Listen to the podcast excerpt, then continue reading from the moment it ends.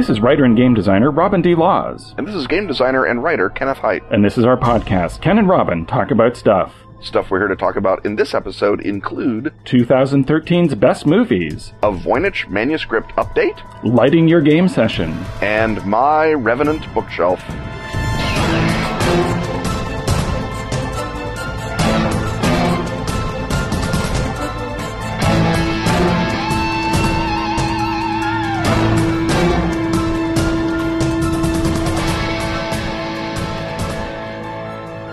Ken, guess what project touted here on the podcast is now crowdfunding on Indiegogo? I don't have to guess. I can see here in the script that it's my pals at Fenix. As in Sweden's much vaunted magazine devoted to role playing and gamer friendly reviews. When typing it into your search engine of choice, remember that all right thinking persons and Swedes spell it F E N I X. Uh, and of course, you don't mean to make a distinction between those two things, but you can tell that it addresses the right thinking demographic because among its contributors is elliptonic raconteur Kenneth Hite. Hop aboard the Indiegogo campaign for a Best of Fenix anthology in English. Stretch goals expand its ambition to multiple volumes. Among its Haitian treasures, Dacian werewolves, Golden vampires, and the frost caked western Once Upon a Time in the North. Plus, from a roster of other contributors, singing spellcasters, Drowned Oz, and the card game Fenix Fighters. Plus the cartoon exploits of Burger Barbarian. On Indiegogo until April 3rd, 2014.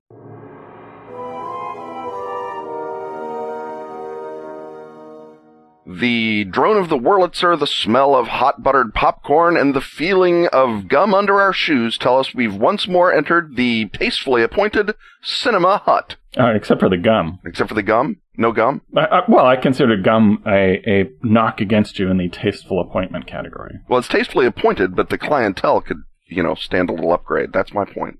It's not on the original uh, architect's fault, really. There's plenty of blame to go around. Let's just say that. All right. But no blame attaches to the makers of our top 10 movies for 2013. So I guess I'll uh, kick this off. Uh, in my number 10 slot, uh, Ken, because you're a, a rebel who cares not for societal norms, you listed this in your 2012 best of list, but uh, on the thin grounds that it uh, was out in 2012, and I saw it then. Uh, it was not out in 2012. It was it's in its festival run, but its oh. theatrical release was in 2013.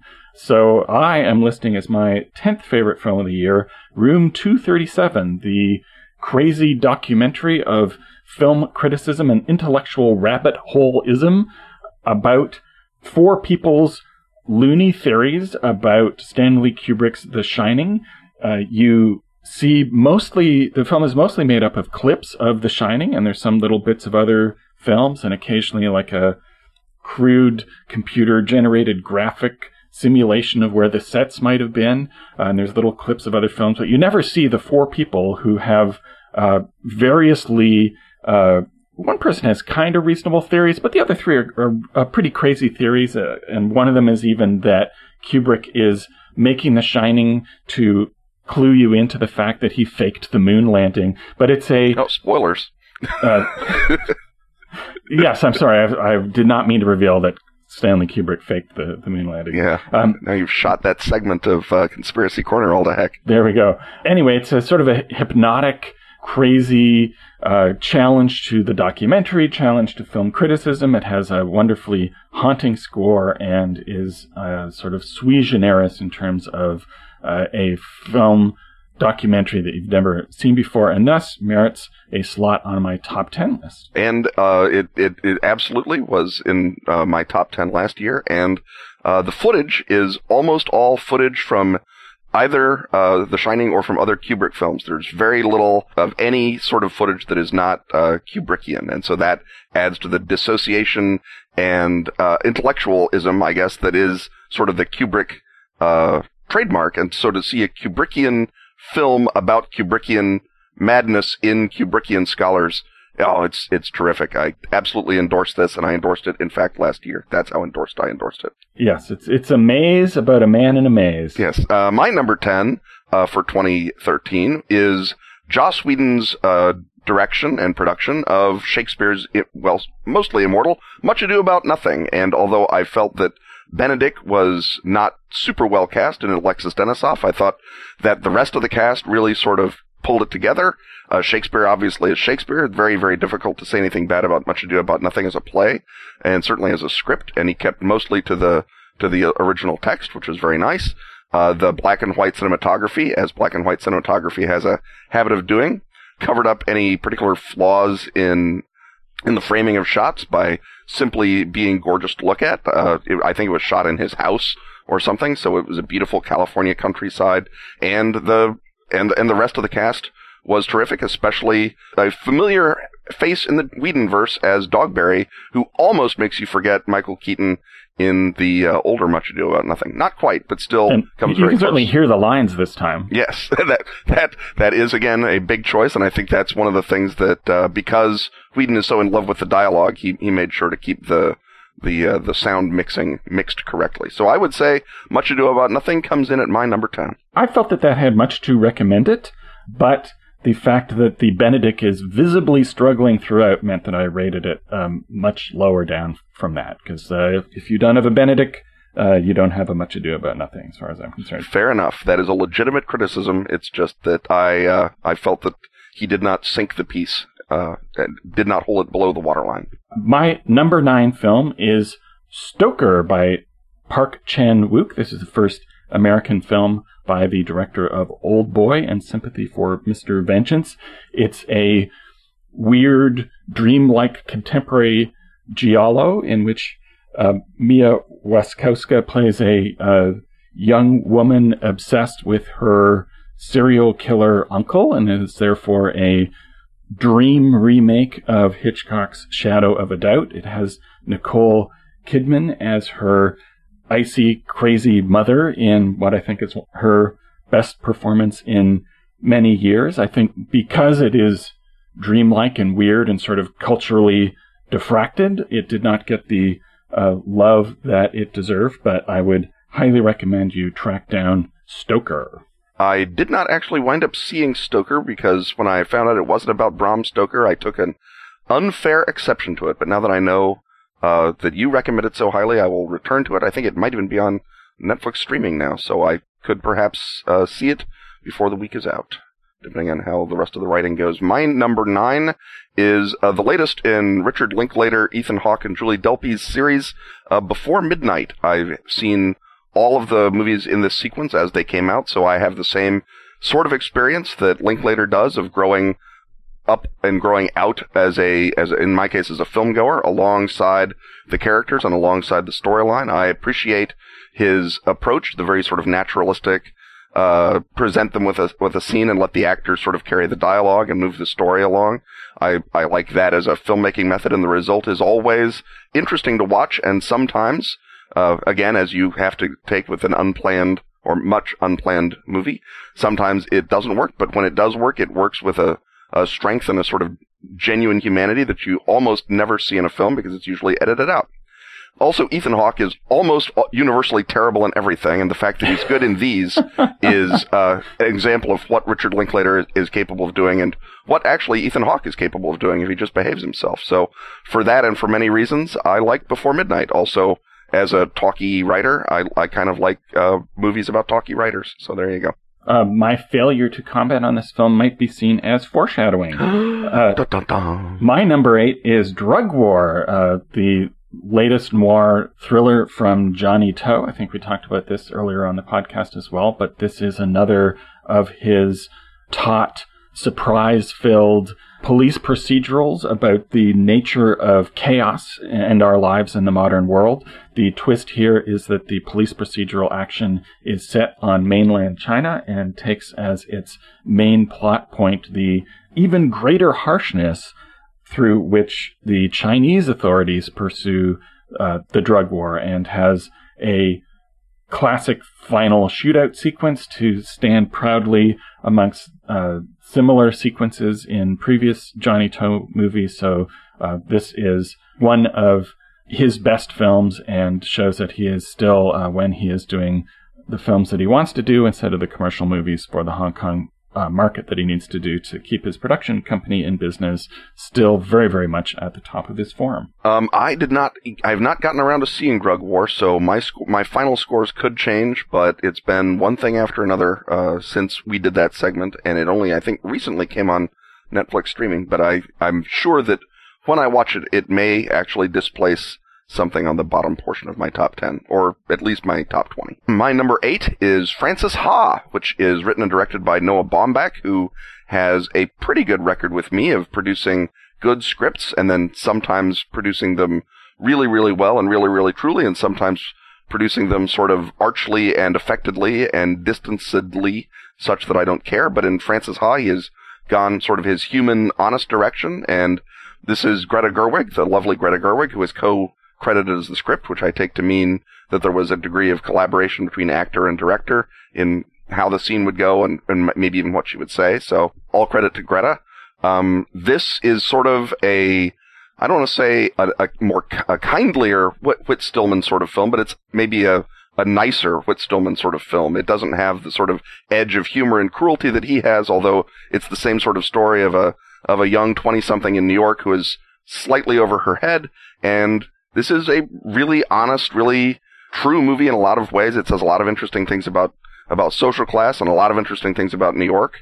And I think that it just, you know, again, it's not super ambitious, but it's a black and white film about a, one girl, uh, Frances Halliday, uh, in New York and her attempt to stay there and do something that she wants to do with her life as opposed to uh, sort of give up and be sucked into the undertow. And you see a couple of times where you're worried that Noah Baumbach is going to think that giving up and being sucked into the undertow is the happy ending, but in fact, it sort of it keeps her humanity intact. And so I'm I was very happy with Frances Ha. I I think it's a great little film, and I don't think anyone saw it, which is kind of a shame. I saw it and I liked it quite a bit, and the fact that it only comes in at number 22 on my list is no knock against it, but just a tribute to what a scarily great year for film this was. Um, I really loved its homage to the early uh, French New Wave films, particularly the films of Agnes Varda. If you liked uh, Frances Ha, you should check out uh, Varda's uh, Cleo from 5 to 7. Um, so uh, I like that quite a bit, and in another year it could have uh, made my list. that brings me to my number seven, and that is Only God Forgives by Nicolas Winding Refn, a crazed art exploitation flick uh, set in the world of prize fighting and drug smuggling in Thailand with uh, Ryan Gosling and uh, Kristin Scott Thomas and an amazing performance as a Lady Macbeth evil mom drug lord. It totally upends your sense of what is going to happen in a vigilante revenge film. It's uh, profoundly disturbing, sometimes stunningly beautiful, sometimes both at the same time, and uh, has an incredible uh, score uh, by Cliff Martinez that if you see it in a, the right theater, you can feel it in the uh, marrow of your bones, and is a, another weird, perverse masterpiece. And, uh, some people who were, uh, shall we say, weak, mm-hmm. uh, feared and loathed it, which is all the more reason to uh, recommend it. I, I, prefer to be kind and say they were idiots, but fair enough. Um, I will I will forbear to comment on Only God Forgives, as if to foreshadow its eventual placement on my list. Uh, my number seven is The Great Gatsby because I love Baz Luhrmann. I am very very fond of F. Scott Fitzgerald, and again, uh, Robin, you were probably going to ding it for the casting of Nick Carraway, which was a fairly uh, weak Tobey Maguire, but the rest of the of the of the film was w- really well cast. The musical production by Jay Z was just terrific. Uh, the obviously the visuals being Baz were just amazingly good. He captures both the sort of elevated symbolism of the novel as well as the sort of human uh, squalidity, squalidness, squalor of the uh, characters. Uh, it's just a it, it, it, it's as good a film of this unfilmable novel as you could make. And given that uh, my other Leo DiCaprio as class climber who suffers for his hubris is well down at number 17, where uh, Martin Scorsese deserves to have it put, I put The Great Gatsby by Baz Luhrmann at my number seven. Um, I'm not going to ding that at all because I've learned that I really dislike Baz Luhrmann, and so I don't go to see his films. It's an inner ear condition, probably. well, yes, that's uh, one of many issues with uh, being, uh, you know, repeatedly punched in the face by technical events. But I, I, think his distrust of the audience is another thing that has taught me not to bother with Baz. So I guess that brings me to my number six, which is the aforementioned Before Midnight. I love all of the films in the trilogy, but this one in particular, I think, is particularly rich for the way that it shows a marriage that's gone a little rocky and uh, the struggles of adults to keep it together on the basis of a relationship that was uh, built on a youthful flirtation and rekindled later, and now the uh, the rubber of living together has uh, hit the road despite the beautiful Greek atmosphere. So because it's so uh, beautifully written and acted and uh, such an authentic portrayal, I think, of people in a thorny relationship, I couldn't help but put it on my top 10 list. My number six is American Hustle. I have a sort of Star Trek movie uh, problem with David O. Russell about every other one of his films I really like. This is apparently one of his uh, Star Trek 2s.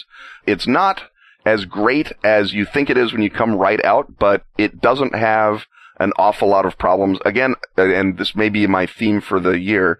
The one uh, piece of casting that just didn't work for me was Jeremy Renner as uh, Mayor Polito because if there's anyone who looks less like a New Jersey Italian gladhander than the uh, basset hound face of Jeremy Renner, I, I don't know who it is. But the he's supposed to be distracted by the hair. I, well, you don't notice the facial. Everyone features. else's hair is equally distracting, and that Polito's hair is the one that's supposed to be authentic hair because he's the only authentic character. I I found it I, I found it didn't work. That said, Renner is in there with, with all four paws, you know, scratching away at the part. He, he never gives up, which I like to see. And, uh, the story is so very engaging and interesting in all the right ways for me. I'm, I'm a, I'm a sucker for, for con movies. I'm a sucker for, uh, the sort of 1970s as historicals. Uh, that we're beginning to get as as d- directors get younger and younger, and so I'm, I'm I very much enjoy uh, it on on those sort of superficial and genre levels. I think that uh, Christian Bale did a, a, a great job. Obviously, Amy Adams did a great job, and I think Jennifer Lawrence. Uh, over and above the white dress, did just a really great job and a really brave job, sort of playing against her her Katniss Everdeen uh, moneymaker into a really genuinely crazy person, and the the reality with which that part was written sort of, I think, opens the movie up a little bit uh, on a human level, even though she's not on the screen very often because it's not really a story about her. It's about Christian Bale's character. But I, I found very little to dislike in American Hustle. And like I say, you know, Oscars all around for the hair and makeup guys. So I, am very, very fond of Yes. And American if there was a Hustle. cleavage Oscar, well, it would definitely win that. Like I say, a, a medal yeah. of freedom to the designer of the white dress. And I think it's telling that you mentioned how uh, it doesn't seem as amazing a little while after when you think back on it because I had it pretty high up in my top 10 and then a couple of days later knocked it down about 20 spaces. About 20 spaces. But again, people, a Robin 20s is a normal people's uh, high teens, low 10s. So uh, Yes, indeed. Keep, um, keep I, I, like it as a uh, fun, energetic entertainment. But uh, one of the reasons that I not, I think it fades in the memory, first of all, and it's uh, sort of about its surface pleasures, but also the degree to which it diverges from the actual Abscam story and the way in which it diverges, which is to make it more wish fulfillmenty, um, just gave me the question, why bother? What is what is the point? And uh, since I could not uh, discern a point above being entertaining, uh, I knocked it down a whole bunch. Take that entertainment. Yes, there we go. that brings me to my number five choice, which is Inside Llewyn Davis, uh, the latest Coen Brothers film set in the Greenwich Village folk scene of the 60s. It's uh, sort of a more serious, dour remake of Oh Brother, Where Art Thou, right down to uh, John Goodman uh, uh, playing a uh, a monster again. And this time, he's not the devil in Oh Brother, Where Art Thou. There's usually a devil in uh, Coen Brothers movies, but here he's the devil, but it's a spavined, weakened devil in a uh, sad, diffusely lit universe. Uh, the cat acting alone, I think, uh, warrants some sort of uh, animal Oscar, and uh, For example, this, this snowstorm driving sequence is still imprinted onto my memory, and it's a, a sort of a realer in many senses less cartoonish, though of course not entirely uncartoonish because it's the Coen brothers. So I really loved that a lot and uh, gave it my number five slot. I will re- maintain a decorous, not to say enigmatic silence on Inside Llewyn Davis and say that my number five film is Gravity by Alfonso Cuaron, which I suspect is one of those things that you either think it's in the top 10 or you don't really rate it that much because it really is all about that central concept. Given, first of all, given the paucity of actual science fiction of any kind in, on the screen, I, I suspect I may give it a little bit of a bump just on a genre case. Uh, Europa Report, which would be the other contender for a top 10 science fiction film, comes in at my number 11, if you're interested. But I think that Gravity, uh, does a great job of sort of presenting a micro scale disaster film. And just for that genre, that other genre note alone, I think it deserves attention. Obviously, George Clooney is as, as, as happy and, and delightful as he usually is in a good film. And, uh, Sandra Bullock is terrific. She's, you know, a workhorse and the fact that she's mostly in terrible movies nowadays shouldn't make us forget that when she wants to or when she needs to, she can actually do a good job. But I think the real star here is Cuaron's direction and his, uh, and, and his script. He co-wrote it with Jonas Cuaron, but it's Alfonso Cuaron's script, obviously.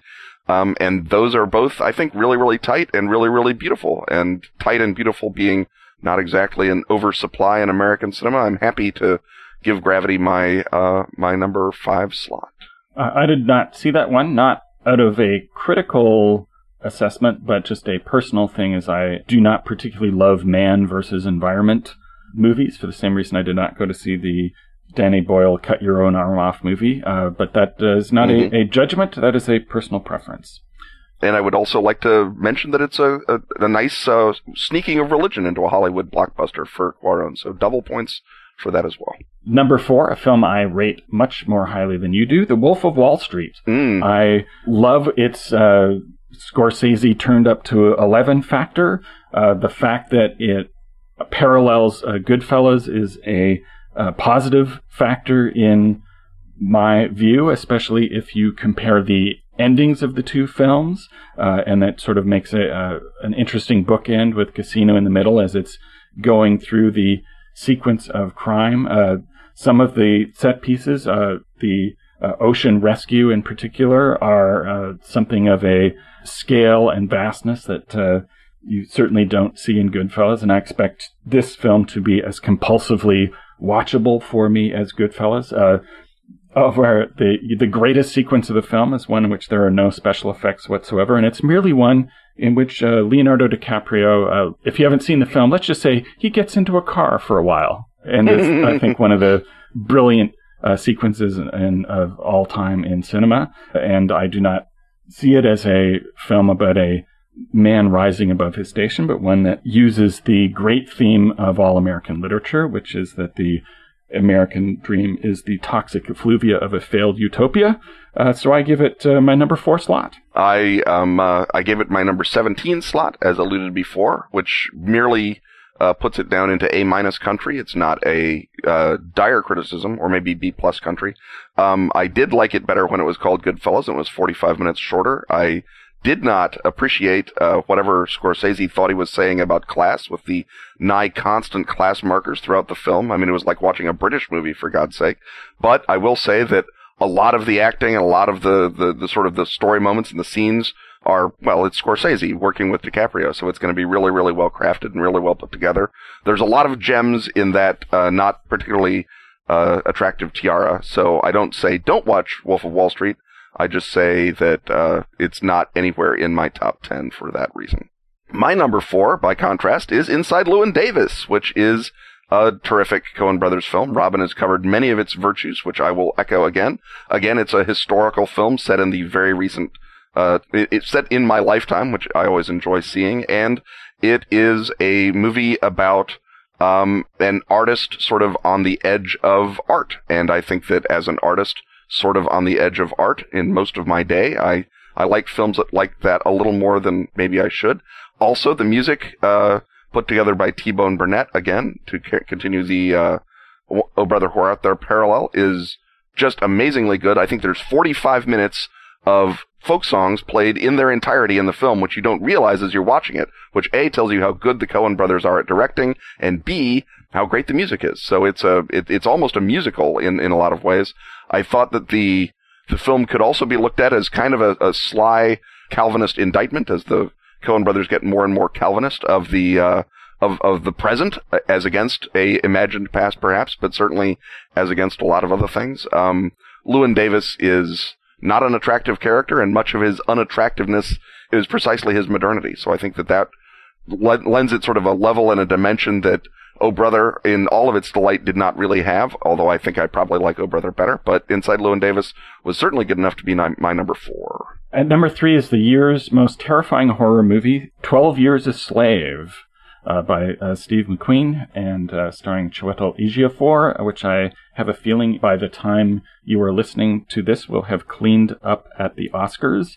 Its virtues are not subtle, although there it is certainly artfully made, and it is uh, just unremittingly confronting you with the horrors of slavery in a way that we tend to edit out of our mental histories, and as such is a, a stunning achievement. One of those stunning achievements that, unlike, say, The Wolf of Wall Street, I don't think I'll want to watch and rewatch, but does exactly what it sets out to do, and, uh, and nothing more than that. Yeah, I did not yet see 12 Years a Slave, precisely for all the reasons that you cite, because of the unflinching horror of it. I prefer my unflinching horror to either be horror or to be on the small screen so that I can sort of control the input. I suspect the movie is strong enough that I didn't want to see it on the big screen, and brutal enough and unsubtle enough that I wouldn't necessarily need to see it on the big screen. So if I'm wrong, I apologize to um, uh, the makers of 12 Years a Slave, but I I expect it's a great movie that I will enjoy when it comes out on DVD uh, next year. My number three is Upstream Color, the movie by the makers of Primer. Robin and I discussed it in a previous Ken and Robin talk about stuff.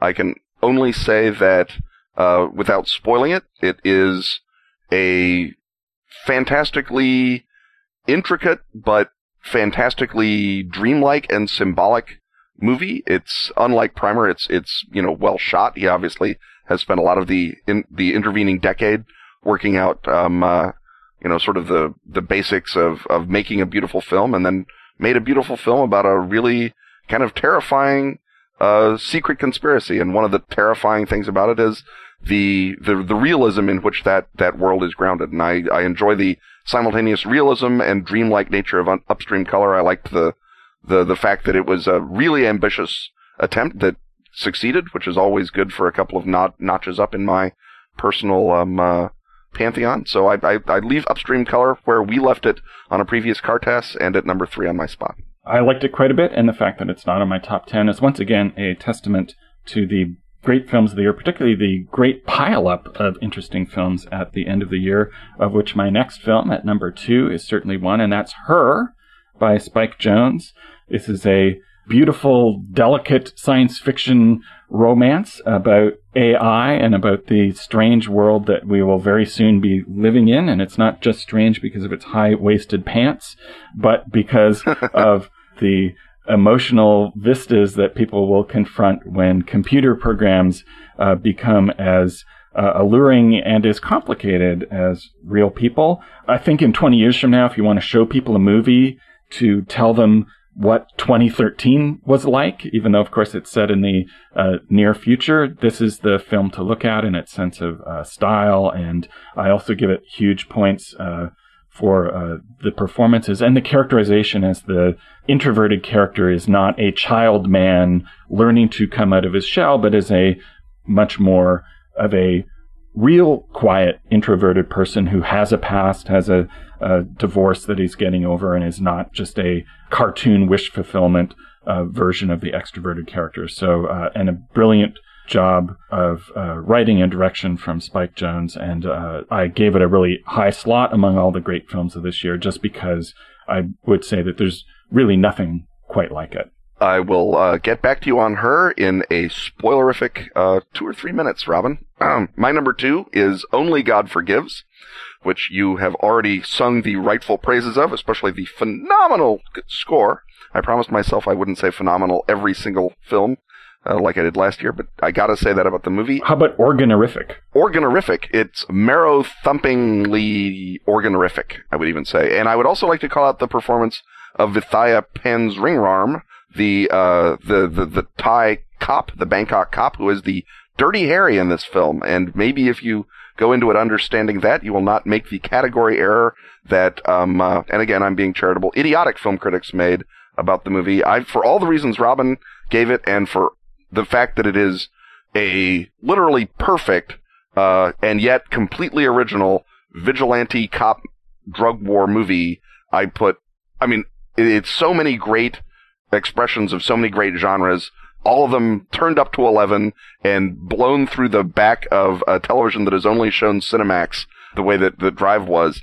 Very, very uh, beautiful, very, very impressive, and just a overpowering story. I, I, I think that uh, Only God Forgives is an example of what genre film can be, and it's a really interesting argument against the, the notion that the genre is dead or that genre can only be sort of played out in these very comfortable uh, channels. I think that Only God Forgives is a is a warning and a beacon to all other genre filmmakers, and I think that it was just terrific. I absolutely give it my number two. My number one film of the year also happens to have been my number one film of Toronto International Film Festival 2012, and that is the documentary The Act of Killing about the genocide in Indonesia that brings back the gangsters who helped organize and execute uh, the mass murders and encourages them to play out the scenes as if they are the movie heroes they dream of being.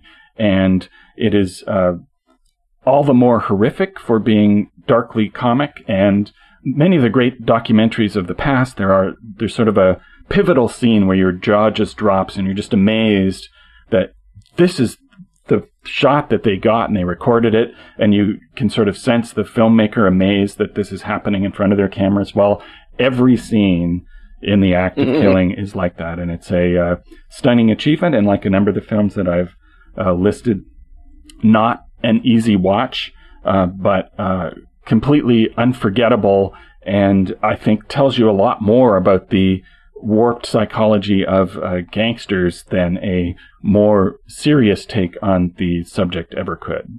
Act of Killing, I think, was playing at the music box when I saw Only God Forgives, and it was playing and Europa Report was playing, and I basically had one movie to see, and I picked Only God Forgives. I, I caught Europa Report on Netflix uh, more recently, and I have not yet caught The Act of Killing, but not because I don't believe you that it is terrific. It's just there's only so much time in the world, which is the great boon and the great bane of cinephiles, I think, everywhere. My uh, number one film is Her, Spike Jonze's, I guess, uh, not his directing debut, but his directing his own script debut, and that was my big worry going in because I'd, I'd liked all of his previous films pretty much, uh, some better than others, but all of them had been really, really solid, and I was just hoping that he could do something with his own material that would not make me uh, sad for Spike Jonze, but instead he really knocked it out of the park. Obviously, uh, I mean, you covered the sort of the humanity of uh, Joaquin Phoenix's character really, really well. I think that Scarlett Johansson does a remarkable job acting just as a voice and not able to use any of her other uh, considerable cinematic gifts at all, only voice and emotion, and she did a, a really great job as the as the OS. I think that the film was incredibly restrained and never giving the OS a visual representation except for the sort of the icon at the beginning. And given that in a actual future, you're not only going to have an OS that sounds like Scarlett Johansson, you're going to have one that looks like it. And no one will ever leave their apartments again. Yes, once the aliens will defeat us by giving us holodeck technology. That decision shows the kind of control and the kind of thought that, that Spike Jonze was putting because it has very real effects on how the story looks, on how the story plays out, and how you accept the story. One of the great things about great science fiction to me is if you're presented with a story, but from that story you could see half a dozen, a dozen, a hundred other stories coming out. That this one what if, this one change produces a hundred other compelling stories. And the way that Jonze presents the film, he alludes to all of these other stories that are happening around us without taking away from the central characters and their central story. Um, there's just elements of it that are actually quietly, quietly horrific in the sense of they are sort of uh, goosebumping, scary moments as you contemplate your future or the future of your your species. And uh, for all those reasons, I think her was was my number one. I'm still thinking about it uh, a month after I saw it, and so I think that uh, that her is is a, is a real triumph for Spike and a real triumph for everyone involved. My number one movie. Oh well, once again, uh, we have some uh, pretty similar lists, uh, different mostly in our uh, arrangement of films that are only incrementally better or worse than one another. So I think uh, we can declare ourselves uh, cinematically victorious and move on to the next segment.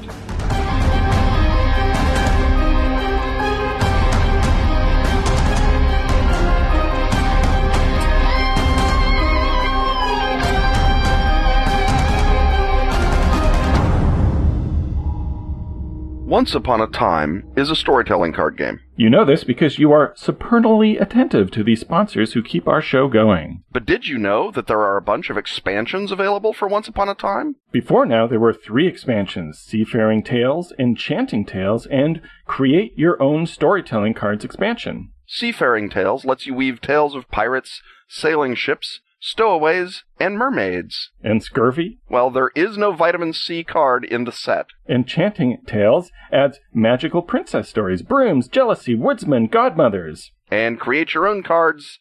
It seems pretty self explanatory. At this point, the fearless listener is asking, Hey, what's this before now business? Well heard, fearless listener. Now there's a brand new fourth expansion for Once Upon a Time Knightly Tales. Having rushed out to grab your copy of Knightly Tales, you'll tell a story from cards like Courtly Love and a Herald and the Reckless Aspect. And Battlefields and Betrayals, although that's Courtly Love, not Courtney Love, so obviously there's some crossover.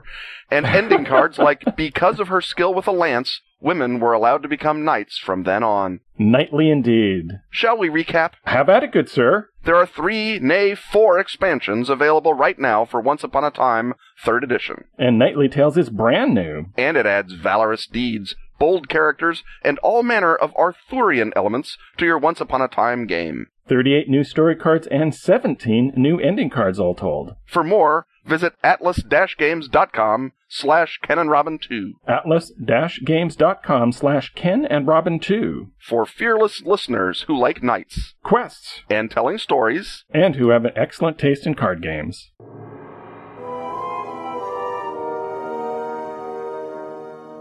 The creak of the stairs tells us, even before we see the image of Madame Blavatsky glowering at us from a portrait on the wall, or sense the presence of a strange ichor gathering in the corner, that we've once again entered the confines of the office of the consulting occultist. And in this case, we have a quick update on the Voynich manuscript, which a uh, couple of scholars have been uh, working away on and are, I think we can now conclude uh, that it uh, is a real manuscript and not a hoax, and we may have the possibility of it being successfully translated in the years to come. And the only sad thing will be it's starting to look like it's uh, not all that uh, mysterious in its content, although perhaps its history will still be mysterious. Ken, what do you make of these latest reports of the opening of the wedge into uncracking the Voynich manuscript? Well, um, I, I think that uh, I have seen a lot of openings and a lot of wedges and a lot of crackings, and the Voynich manuscript is still here. So I will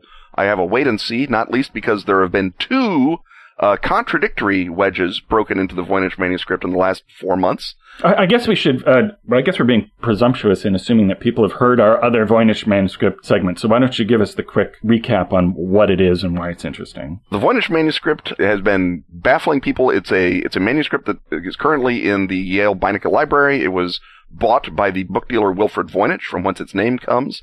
It was provably owned by the Emperor Rudolf of uh, Prague Rudolf II, but has not had any has, is written in a language that no one can recognize, and whether it is a language or a code even remains a fraught question uh, amongst the, the, the the cryptographic and linguistic elite. It is illustrated with a bunch of odd plants and some strange star symbols and fat ladies in tubs engaging in fat lady tub activities, and so it has a lot of weirdness going on around it. It has been variously identified as the Necronomicon, as the lost man- masterpiece of Roger Bacon about all uh, knowledge, and as a, um, a, simple herbal that is, for whatever reason, decoded by a bored bohemian uh, noble. And so we don't really know what the Voynich manuscript right. is. Right, and, and, an herbal in that context means a, a book on botany. But book on botany and the properties magical or medicinal of plants. Not that there was any difference in the 17th century. So, uh, recently, there have been two, as I say, breakthroughs on the Voynich manuscript, which happily contradict each other. Uh, one of them is that uh, a, a team of botanists, of, of uh, I like to imagine occult combat botanists, going into the, the jungle and, and uh, finding doorways to the uh, to the ayahuasca space to fight aliens, but probably just botanists, have identified to their satisfaction about 37 of the 300 plants in the picture as 15th century or 16th century species in Mexico. And so their theory is these are Mexican plants. So this is a Nahuatl uh, herbal that has been written in a extinct form of Nahuatl, and that's why no one can read the, the language. I'm open to uh, intelligent contradiction on that from Nahuatl linguists, but the botanists seem very confident of a area that is not their field. And so the this identification of about a, a tenth of the plants as Mexican plants has excited everybody, not least the person who previously carbon dated the manuscript to the uh, 13th or 14th century, and therefore has a lot of explaining to do if it's actually from the 16th or 17th century and from Mexico. And then the other breakthrough is by a scholar in Bedfordshire University who claims to have deciphered 10 whole words uh, and says that they are a unknown Near Eastern language. He found um, the word uh, for Taurus near a picture of the constellation Taurus, and the word Canteiron alongside a picture of the herb Centauri. And and that was his cryptographic method was finding illustrations of things that they uh, know the words for in other languages, and then trying to crack nearby words for them as uh, being cognate to uh, different Near East languages. Right. The fact that he cannot necessarily extend that breakthrough to any of the rest of the book, and the fact that I suspect that the Voynich manuscript is large enough that I could probably find examples of Tengwar in it, mean that I am slightly skeptical of Professor Bax's method, and even if one or two of the captions turn out to be in recognizable language, that could merely mean that the that the captions were written as sort of loan words. So if you look at a Japanese book, uh, you will see some English words sort of scattered around where they don't have a, a Japanese uh, specific language equivalent. They want to use the English language equivalent. But then that, that offers up the prospect of the two theories not being contradictory because they could be uh, mostly in Nahuatl with the occasional uh, Western loanword. Yes, which would uh, be a very interesting case if there is some uh, Greek educated Aztec noble writing a herbal in uh, the 16th century. That alone would be a pretty interesting backstory. Uh, I'm not sure it would beat John Dee using the Necronomicon to summon um, uh, tubby ladies in bathtubs, but I think it's still it's still pretty good. So again, I encourage both Professor Bax and uh, our uh, heroic botanists to continue their efforts. And if they don't meet in the middle, then I encourage them all the more because I have seen Voynich breakthroughs come and go, and this is two more of them. So, on a scale of credibility uh, compared to the uh, sort of quarterly announcements that somebody has finally found uh, Jack the Ripper? Where do you uh, place this as a uh, Fortean breakthrough? Um, I think that I'm more inclined to trust the botanists because their identification of plants was not all consuming. They only identified a few of the plants and they have, you know, th- their guess about Nahuatl is, is clearly just a guess regardless of what people in the, um, uh, in the in the press would have you believe. So I think that they're more credible than this guy who has literally deciphered 10 words in a multiple thousand word manuscript and believes that he has uh, has done the the job. Uh, I think that uh, this guy is going to be one of those many many people who fixated on on one specific element and leaves the mystery at least unbroken, if not if, if not unmarred. I, I think that the, the the botanist guys maybe are the are a little closer along to, to pointing us in a direction, and at least it's going to be a direction that hasn't been studied to death. Whereas I think people who are Arabic language specialists have been studying the Voynich manuscript for decades, and if not come across anything like this guy, uh, Dr. Bax's um, identification. So I think the the botanists over the linguist, but I don't think either of them are uh, necessarily uh, rising to the Loch Ness monster uh, criterion. And we were alerted to this uh, update by a number of different people, but uh, I think the first to earn the hat tip is Uh, Chris Nolan. So thanks for that. And uh, it's time to move on to our next segment.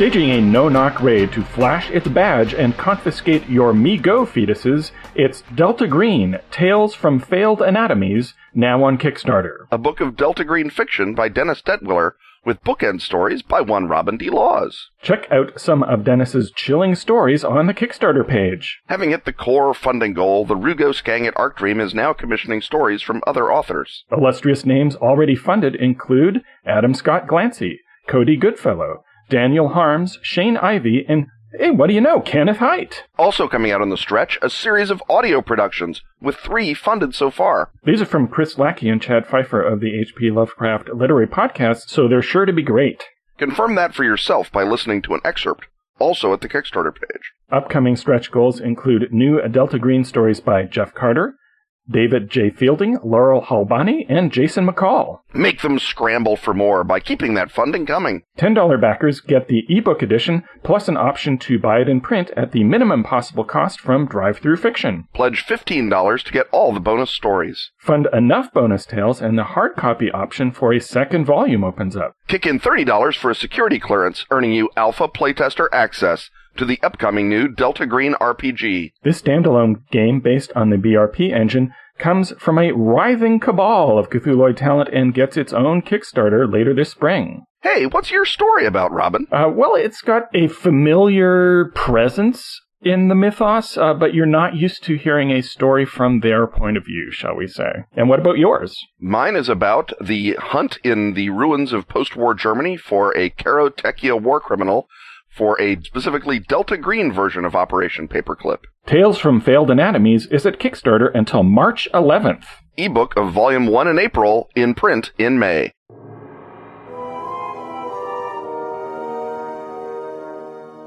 It's time once again to ask Ken and Robin. So let's ask Ken and Robin. Richard Fryer asks Ken and Robin, what advice and ideas do you have for incorporating lighting in gaming? Candles, colors, special effects, etc.?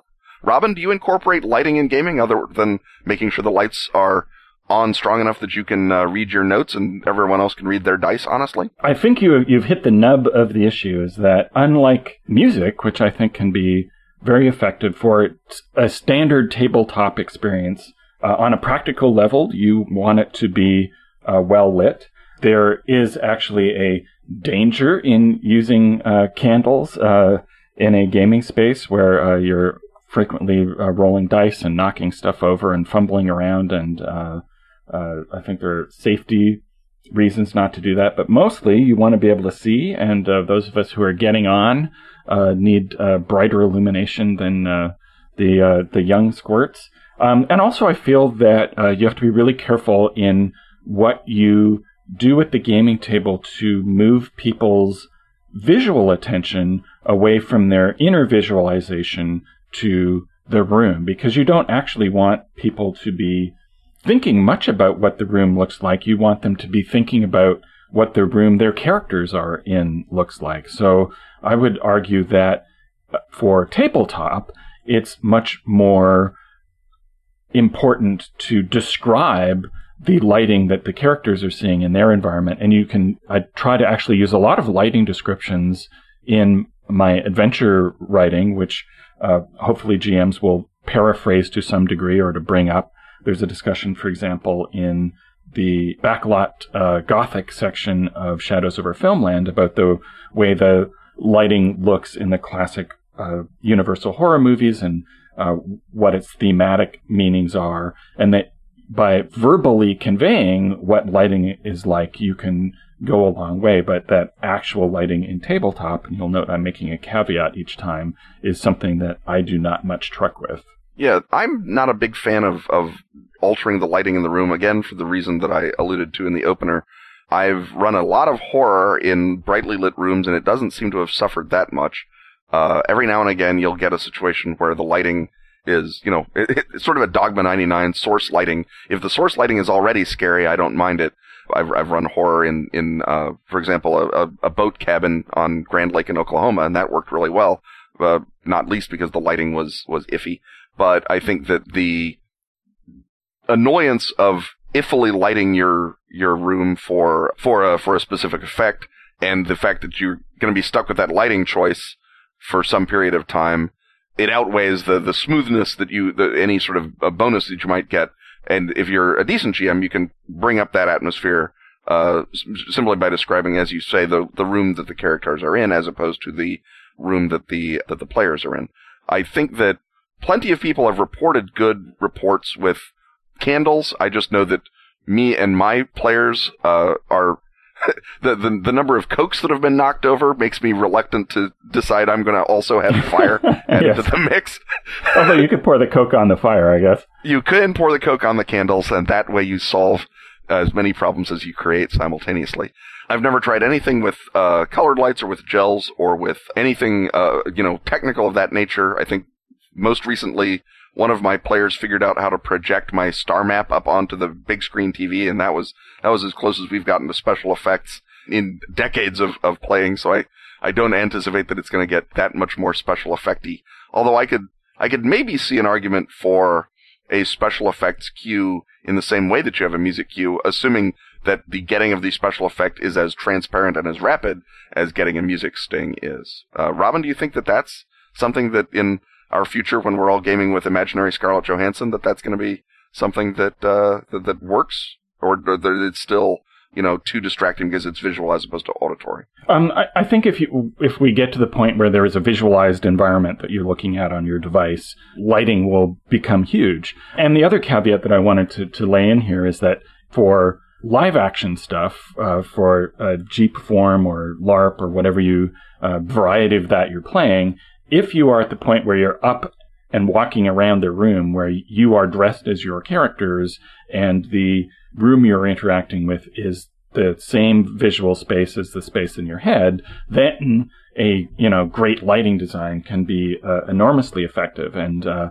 it's not something I do a lot, but it's something I want to recognize as uh, suddenly shifting the whole question. So that if you've got you know a fog machine and a floodlight out in the uh, the forest that you're uh, fighting the orcs with their foam boffers in that that uh, would be enormously effective. But that's you've taken the step from uh, there's no longer a separation from what you the player are seeing and what you the character are seeing although you have to add an extra level of imagination to that. But in that case the lighting becomes the springboard to that imaginative leap.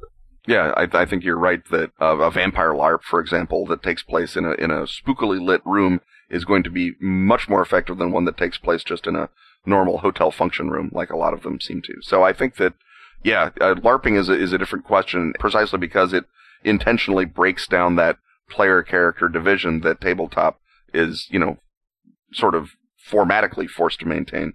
So yeah, I think that with, uh, with LARPing, you know, as much work as you can do on the look of the room, the better. But at tabletop, I think that the exigencies of the GM skill are going to be the, the real determinant, regardless of how many uh, colored candles you do or don't have lit. Uh, well, I think that we've uh, answered that question and can move on to our next extra long segment.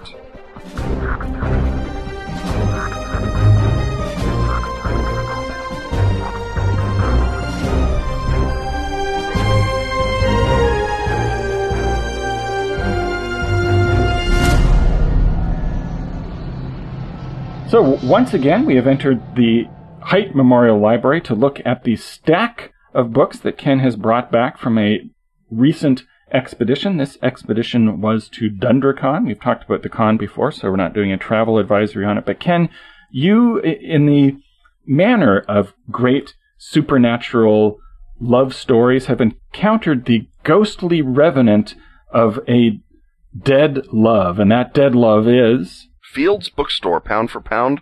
Once upon a time, the greatest occult bookstore in the English speaking language, sadly a victim of the current environment for pen and paper bookstores, and I suspect a little bit of the exhaustion of the Fields people coming in to uh, San Francisco's Tenderloin to run the store every uh, year or every day. Uh, it, it, was only every year to me because that was the only time I would see it. Well, maybe it was just a storefront just for you, Ken. Just and no wonder they went out of business. They were opening once a year yeah, just that, for you. That explains it right there. Their whole business model, while being predicated on me showing up uh, once a year, it's not a bad business model. I I can see that they could acquire extra costs. But no, they um they they they ascended to the web where they sitteth on the right hand of Amazon forever. Um, they are selling uh, wonderful occult books on the the web. So if you are a wonderful occultist, you should definitely check out Fields. I think it's fieldsbookstore.com or something, but you can Google it up and find out the actual thing. But when I came to uh, San Francisco this last year, I was prepared to pour out a, a, a 40 of Anchor Steam on the on the site of their old bookstore, but my uh, boon companion Ron remembered that often they would be at the PantheaCon, uh, which is a big uh, pagan and New Age convention in San Jose over the same weekend as DunDraCon, and they would often be there in the dealer's room, and perhaps that would be a place where the veil could be parted and I could see the angelic soul of Fields Bookstore once more. And indeed, it was so. We got there and they had uh, much of the much of the shop set up on its on on little um, uh, folding shelves, and it was uh, a beautiful moment. My own book, The Nazi Occult, was there in their occult Nazis section, and so there was great rejoicing as a number of themes collided together. The Fieldsians recognized me, uh, rubbed their hands together in uh, anticipatory yes. and, uh, capitalist glee, and and set up and set out to selling. And indeed, they did. They they uh, they got me for uh, a number of uh, titles in the booth, and then almost got me in the parking lot. which I don't know if I should tell that story at the end or at the beginning of this uh, uh, rundown. I, I, I, I, think the parking lot story inevitably uh, goes at the end. So uh, the books that you did walk away with included The Prisoner in the Opal by A.E.W. Mason. Yeah, A.E.W. Mason is someone who was a, a you know, big uh, famous novelist in the uh, uh, Edwardian era. A BFN. Pardon me. A, a BFN. A BFN, exactly. Uh, BFN O E E, in fact, and in the, he's probably most famous to people for being the writer of The Four Feathers, which uh, gets turned into a movie about every 40 years. I think, I forget who was in the most recent one because I didn't see it because it didn't get very good uh, reviews. Wes Bentley, I think, is might Wes be Bentley, one. there you go. And uh, look at that. I have been proven right yet again. This is a murder mystery that he wrote about a black mass uh, or a black magic cult being involved in a murder mystery somehow. Uh, and as such, it was selected by Dennis Wheatley, the Dennis Wheatley, who I'm pretty sure we have discussed in the context of tradecraft, but not perhaps as much as we might in the context of his deliriously beautiful and wonderful, uh, especially if you're in high school and why aren't you, Black Magic series of novels. And um, he then put together for, I guess, Sphere Books, a series of about 45 books that he edited called the Dennis Wheatley Library of the Occult.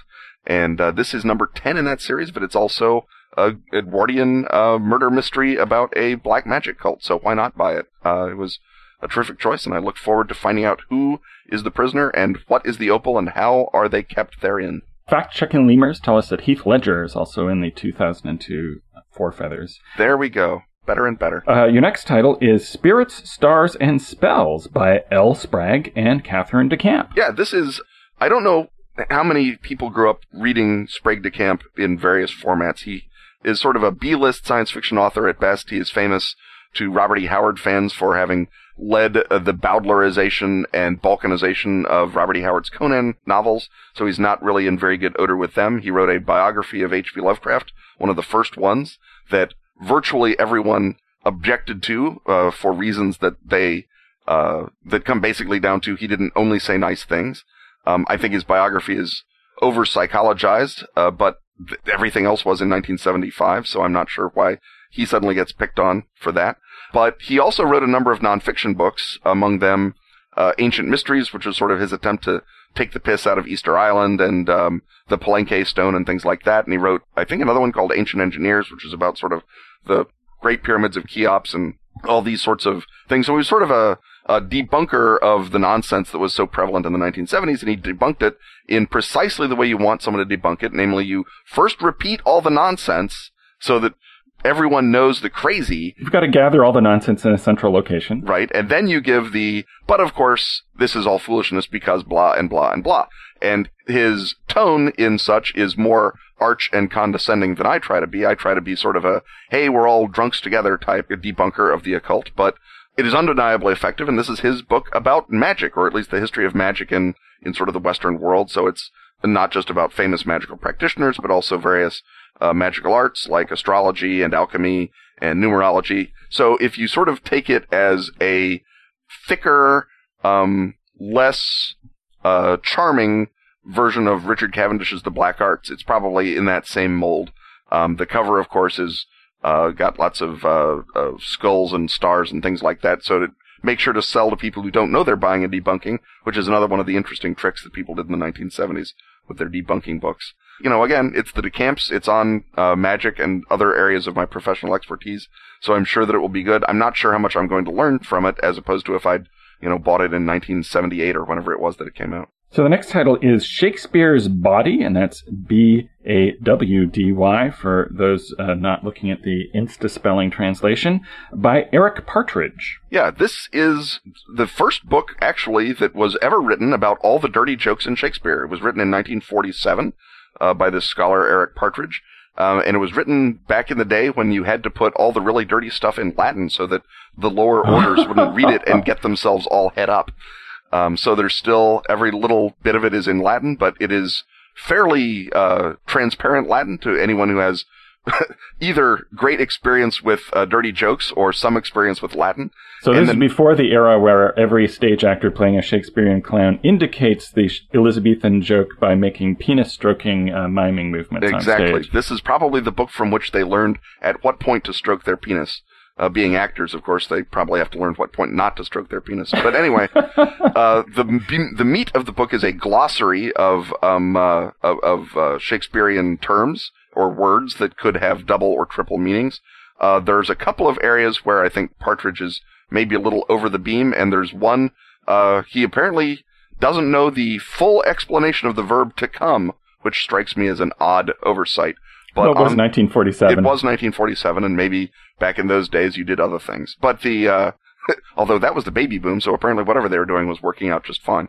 Anyway, it's a great book. It's from Routledge, who do a fine job of repackaging uh, great scholarship. I think this is the third edition, so Partridge went through and kept correcting and updating uh, as he went. Um, so although, is this uh, new enough that it's footnoted to de-Latinize the uh, naughty bits? I don't know that I've seen any footnotes that de-Latinize. I think it's still being published by a British publisher, so there's still the assumption that you are either going to uh, get it or you're not. Uh, faith in fortune's privates we. Uh, the next is Stranger Magic, Charmed States, and the Arabian Nights by Marina Warner. Marina Warner wrote a really good, I don't want to say, maybe sort of half feminist, half psychoanalytic book about, called The Beast Beast and the Blonde uh, on Fairy Tales and Their Tellers, which was about the role of, of, of women and monsters in fairy tales, and then had another even better book, as far as I'm considered, a book about the male ogre called No Go the Bogeyman on scaring, lulling, and making mock, which is about the overlap between humor and horror and about fairy tales and about ogres. Um, and it's really, really good. I, I really liked it. I don't know that I would say it is the one true key to folklore or to fairy tales. I don't think there is one true key to, to, to, to, things like that, but it is a really good book and really well worth reading. So the fact that she has a book about the Arabian Nights meant that I was buying it pretty much sight unseen. Uh, I think the general thesis of this book is that the Arabian Nights are about transportation, about moving you to another world or another realm or another place and uh, you know sort of another place in time both narratively and in the narrative. So things like genies and flying carpets and and stuff like that. And i think that this is going to be about uh, the arabian nights as both liminal literature in the sense that they exist as urbanized audiences telling themselves old school monster stories and, and fantasy stories and also as a liminal existence because the european editions of the arabian nights are the oldest ones that remain to us and therefore the anything that you see back in uh, the Middle East is going to be a retranslation from the French. So I think that there's a lot going on with the Arabian Nights in terms of boundaries, and I think that Stranger Magic is going to do a great job of moving us back and forth across them with Marina Warner's traditional brio. I uh, can only hope that she maintains her sort of feminist sensibilities as well, because Scheherazade aside, the feminist component of the Arabian Nights is not uh, immediately evident, and perhaps that is just me having read Burton's translation at an early age. But I think that Marina Warner, if anyone can, is going to be able to tease out some more dimensions to the Arabian Nights, and I think that's going to be a really good book, uh, not just for finding new stuff to do with genies, but also finding new things to think about the Arabian Nights. So that's going to be really good. So the Arabian Nights and Toronto politics are about the same thing. Re- recalling an imagined rural past. Transportation. Transportation. Okay, f- fair enough. Um, uh, yeah, absolutely. And so the the the Rob Ford of uh, the Arabian Nights would be what, Robin? The the, the roc's egg, the um, uh, the, the, the, the genie who gets uh, trapped back inside the bottle. I'm sure it's an ogre of some kind. it's an ogre. We'll have to go back and reread Nogo the Bogeyman and find yes. out. But whatever it is, it's eating all the flying carpets, preventing you from moving forward with your infrastructure into the future. Um, next, uh, we have uh, someone who will surely feature in an upcoming segment as soon as we can figure out whether to make it a cinema hut or a consulting occultist, and that's Kenneth Anger, Demonic Visionary by Alice L. Hutchison. Yeah, this is just sort of a big uh, summary of his work. Uh, he was an underground filmmaker. He was an experimental filmmaker. He wrote two books called Hollywood Babylon, in which he retailed a lot of really uh, exciting stories about Hollywood and uh, gossip. Some of them true. Some of them, many of them true. Um, and uh, he, being a, a, a black magician, uh, a lot of the stuff in Hollywood Babylon has that sort of uh, odor to it as well. He was a fan or perhaps an obsessive with Aleister Crowley. Um, he had a lot of Crowleyan elements in his own work as well as in his own uh, interest set. Um, he uh, made, for example, a film called Lucifer Rising, which was a um, uh, which was a sort of a seminal piece of underground Satanist film, so to uh, speak. Yes, he was buddies with uh, the Rolling Stones, which always makes everything interesting. I think he was buddies with Jimmy Page, who was also a fellow Crowleyan, and hung out with Anton LaVey back when Anton LaVey was cool and and essentially invented the music video. Yeah, I mean, among other things, um, he he really is a um, uh, a, a, I mean, I used to go see a band called Kustom Kar Kommandos, which was named after a Kenneth Anger film. That's how uh, great he is. Um, I think that this is for for someone like me who has not seen a ton of Kenneth Anger films. This is going to be a useful overview of his work. It's also hopefully going to act as a slight corrective to some of the Hollywood Babylon stuff, but also it's just going to you know, give me a look at this guy's work, and it's a director that I haven't, uh, I don't know as well as I perhaps ought, given his and my overlapping interests. But it will probably give me a good uh, doorway into those overlapping interests, uh, as well as being sumptuously illustrated. And I think this is the first edition of Alice Hutchison's book that was not censored by one or another person because Kenneth Anger had a lot of stuff going on, and only part of it was Satanism. So, next up is proof that just because we do a segment on a topic doesn't mean that you have to stop buying books about it. The Dark Lord, H.P. Lovecraft, Kenneth Grant, and the Typhonian Tradition in Magic by Peter Levenda. Yeah, Peter Levenda is especially interesting in this context because he is almost certainly the Simon, the pseudonymous Simon, Simon who created or translated or edited or made up entirely out of his own butt the uh, quote unquote Sumerian Necronomicon that Avon Books published in paperback in 1980, and so that everyone who played Call of Cthulhu with me owned a copy of, which is why we all used the weird, uh, uh, broken, angly looking elder sign instead of the proper pentagram with a burning eye, the way that Al- uh, August Derleth wanted us to. Um, and so Peter Levenda has a lot to answer for in terms of muddying the waters of Lovecraftian scholarship, and uh, Ke- Kenneth Grant likewise, as we've discussed previously. So Peter Levenda writing about Kenneth Grant and H.P. Lovecraft seemed uh, too inviting to pass up, even brand new in hardback, which I do not recommend to anyone with only a moderate interest in H.P. Lovecraft, Kenneth Grant, or the Typhonian tradition in magic. But this is really a um, uh, a, a, a, missile aimed right at my bookshelf. So I, I yes, when they did the marketing study for that, the, the page that's the demographic is just a picture of you. Just a big picture of me. But anyway, um, it, it certainly will be interesting because Levenda is a very interesting writer. I've read a review of this book actually that says that it's not particularly well edited, which I, I will be disappointed by if true, but I do hope that within the um, uh, excitement, there will be plenty of crumbs of more solid seeming madness that I can then assemble, and perhaps even a one or two dollops of fact. Although I doubt that Peter Levenda can tell me anything I don't know about Lovecraft. Uh, well, I suppose he can tell me a lot of things I don't know. But I yeah, if it's untrue, he can. He's got pretty free reign, actually. he he does in fact have a whole empire of things I don't know about H.P. Lovecraft. But I think he can also tell me things I don't know that are true about my mystical uncle Kenneth Grant. And so I do hope that uh, Levenda treats him with the excited respect that a Kenneth Grant figure deserves. So I'm looking forward to the whole notion of Peter Levenda warning me against people doing bad black magic for their own ends. Because if there's anything that's a better summation of his career, I, I hate to hear it. So yeah, this is going to be good on a lot of levels. So the final item, yet another past segment on the show, uh, Dark Star, the hidden history of German secret bases, flying discs, and U-boats by Henry Stevens. When I was putting together the uh, not the uh, Nazi occult book for Osprey, I found that Stevens's books, while still daft, were very complete.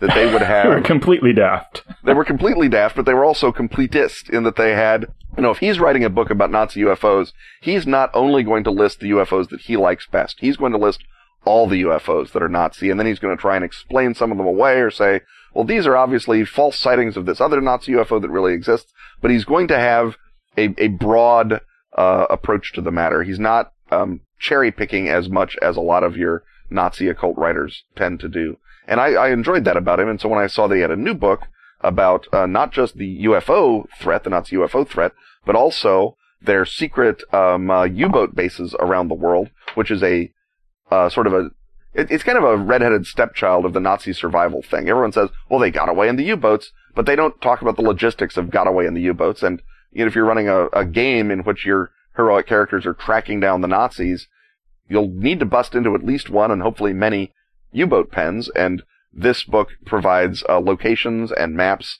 and all manner of useful information for the uh, U-boat logistics of the Fourth Reich. For, for, the campaign where you need to distinguish between a whole bunch of different U-boat pen fights. Yes, or uh, the, you need to at least have them in a row so that you can be leading up to the awesome U-boat pen into Antarctica. Oh, I but you see. have to start somewhere. So you start with the U-boat montage, and then you have the U-boat right. fight. Yeah, it's Henry Stevens writing about all of those things, so right there it's, it's worth getting. And I think that specifically what drew me to it is the new em- re-emphasis on the U-boats and their bases and their hidden bases, not just in Antarctica or in Norway, but also in Greenland and Canada and all manner of places that the Nazis had imaginary and therefore really well hidden U-boat bases. So uh, this brings us to a climactic scene in which I guess someone at Field sensed that you had $108 in your wallet that was not yet in their cash drawer and chased you into the parking lot? It's better than that. As we were leaving, having uh, ha- having felt rolled over by the, the, by the magical angels of uh, undead fields,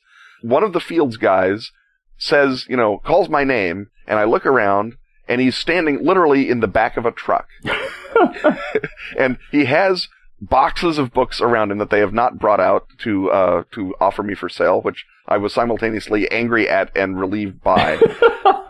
and he opens one of these boxes up and he says, "Oh, I think you'll like this. This is something for you." And he opens the book up, and my my buddy Ron is like, "Does this happen to you a lot?" And I say, "No, this is my first Literally back of a truck transaction for occult manuscripts, but here I am living the bookhound dream. Yes. And so he pulls out books that then, for extra comedy, are individually wrapped in brown paper. and takes one book Like out of this br- pile, bricks of hashish. little bricks of hash, of magical hash, and he tears the, the cover off, the, the paper off, and he passes it down to me, and it is, it is a beautiful book. It's, uh, from, uh, something I believe called the Imaginary Press in, uh, and I think they're in U- the UK. And the book is called The Moonchild of Yesod, a grimoire of occult hyperchemistry. And it's by a guy named Carl Stone, who I am not immediately familiar with, although according to the book jacket, he is a Tibetan martial artist and a bone setter and the holder of various advanced druidical degrees and the emissary of the Hy- of the the Hyadian emissary of the court of the yellow sign.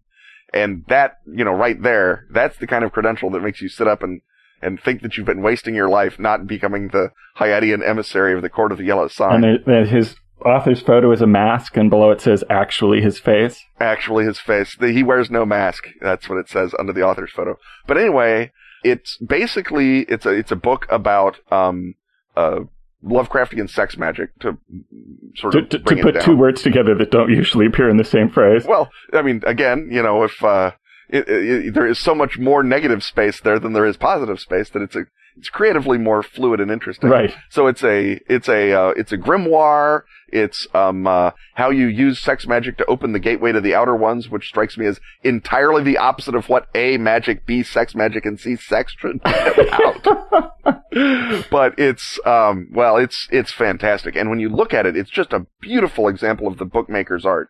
And if you've got hundred and eight dollars uh, lying around, I encourage you to go to uh, fieldsbooks.com and order it from them because uh, I, it was a signed, numbered, limited edition of 418 copies, and maybe they haven't sold all of their copies. And as the duck says in the bar, at these prices, I'm not surprised. but it's, um, I just couldn't see myself well, I could very easily see myself buying it. I couldn't see myself walking home and saying, "Hey, Sheila, guess what I bought yeah, for one hundred eight dollars." Surviving that uh, conversation. it's it's my it's finally the manual of Lovecraftian sex magic we've been waiting a guy for. gave it to me in a parking lot, Sheila. Really. I got it in a parking lot, so it was much better. And the real sort of um, kick in the face is that the the book company, the imaginary book company, apparently had it up as a free PDF in August and my listenership, my my, uh, my my beloved friends and contacts let me down and didn't tell me that this magical thing was available to be downloaded as a PDF. So somewhere there is a PDF of it floating around that was free that I didn't get. So that adds a sort of poignance to the story of how Fields uh, once more died in my arms uh, in uh, San Jose, and that is that that it was it was one of those great moments that you you know if you were Chuck Palahniuk, a, whole novel is coming out at the other end of this story. But for me, at least, it's it's a lovely uh, Ken and Robin uh, anecdote, and indeed a travel advisory. Yes, we could do a, a whole segment on uh, what to do with uh, stories in which that is your opening scene. Yeah, right. That that maybe. Anyway, that's that's my. Uh, the, but because they took that last gratuitous swipe and I didn't fall for it, I think that I sort of came came out of Fields with a draw this year because I did not actually buy The Moonchild of Yesod much as I wanted to. Uh, well, I think on that note, our listeners are going to want to uh, head out into their nearest parking lot to see what occult tums might be purveyed in vans therefrom, so we can declare uh, yet another podcast at an end. Stuff having once again been talked about, it's time to thank our sponsors Fenix, Atlas Games, Arc Dream, Dork Tower, Pro Fantasy Software, and Pelgrane Press. Music, as always, is by James Semple. Light up our lives by hitting the donate button at kenandrobintalkaboutstuff.com. Exploit our reach by advertising with us. Grab the rate sheet at our site. On Twitter, he's at Kenneth Hite. And he's at Robin D. Laws. See you next time when once again we will talk about stuff.